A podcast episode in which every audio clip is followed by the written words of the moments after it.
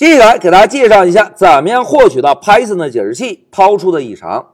哎，同学们，我们现在已经知道了，程序在执行时一旦遇到错误，就会抛出一个异常，对吧？而要获取到 Python 的解释器抛出的异常，有一个非常专业的术语，叫做捕获。哎，捕获异常就是获取到解释器抛出的异常。那在这一小节啊，老师呢就给大家介绍一下，在 Python 中最简单的捕获异常的语法。同学们，在我们开发时，是不是有一种情况，就是我们编写的代码啊是完全符合语法规则的，但是呢，这些代码能否正常的执行，我们并不能确定。譬如我们在上一小节提示用户输入一个整数，这句代码能否正常的执行？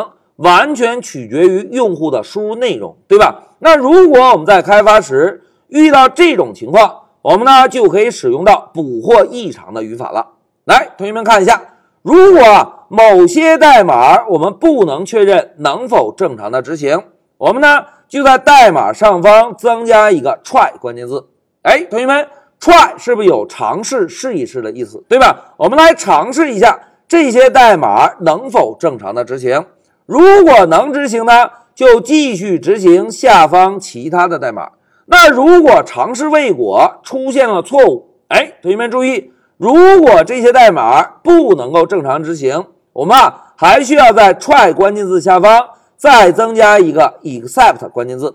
哎，同学们，except 是不是有如果不是的意思，对吧？如果这些代码尝试不成功，出现了错误，就会执行 except 下方。我们针对错误处理的代码，哎，注意，当这些针对错误处理的代码执行完成，同学们注意哦，程序并不会停止下来，而是会继续执行下方其他的代码。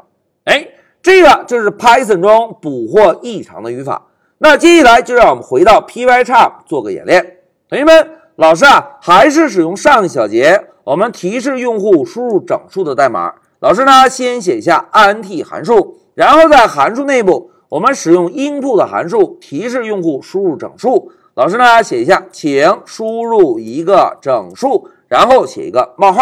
哎，代码写完，我们先来运行一下程序，走。哎，同学们看，程序正常执行。老师呢，先输入一个整数十。哎。程序能够正常执行，对吧？那如果我们运行程序输入的不是十，而是一个字母呢？哎，程序应该会报错，对吧？现在老师啊就输入一个字母回车，哎，大家看，程序果然报错了，Python 的解释器抛出了一个异常，对吧？那现在我们啊就使用捕获异常的语法来看一看能不能处理这个代码。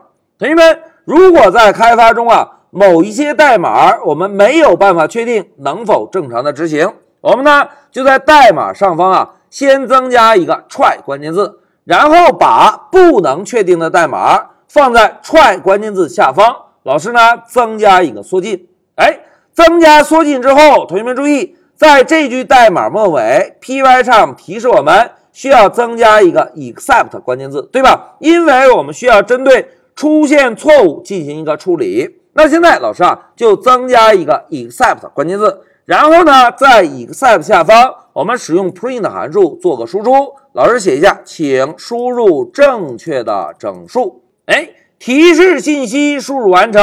同学们，我们是不是已经针对错误做了一个处理，对吧？那现在为了让同学们看清楚代码的执行线索啊，老师呢在下方再使用 print 函数做个输出，我们啊就直接输出一个分割线。看看出现错误以及不出现错误，这个分割线能不能被打印出来？来，我们再执行一下程序，走。哎，同学们，我们先来输入一个正确的整数。老师呢，仍然输入数字十，回车。哎，大家看，输入之后下方的分割线能够被打印出来，对吧？现在我们再执行程序，输入一个错误的字母 a，回车。哎，大家看，现在程序执行时是不是会把提示信息？请输入正确的整数输出出来，同时分割线有没有被打印？哎，分割线同样也被打印。哎，同学们，这个就是 Python 中针对异常进行捕获的语法。大家看，如果我们某些代码不能够确定能否正常执行，我们呢就可以把代码放在 try 关键字下方。老师啊，写一个注释：不能确定正确执行的代码。哎，这些代码我们放在 try 关键字下方，而 except 下方我们需要放什么代码？哎，非常好，except 下方我们需要放错误的处理代码，对吧？譬如提示用户输入正确的整数。同时呢，大家注意，无论是否出现错误，程序还会停止下来不继续执行吗？哎，并不会。无论是否出现错误，都会执行后续的代码。哎，这个就是捕获异常的语法。好。讲到这里，老师就暂停一下视频。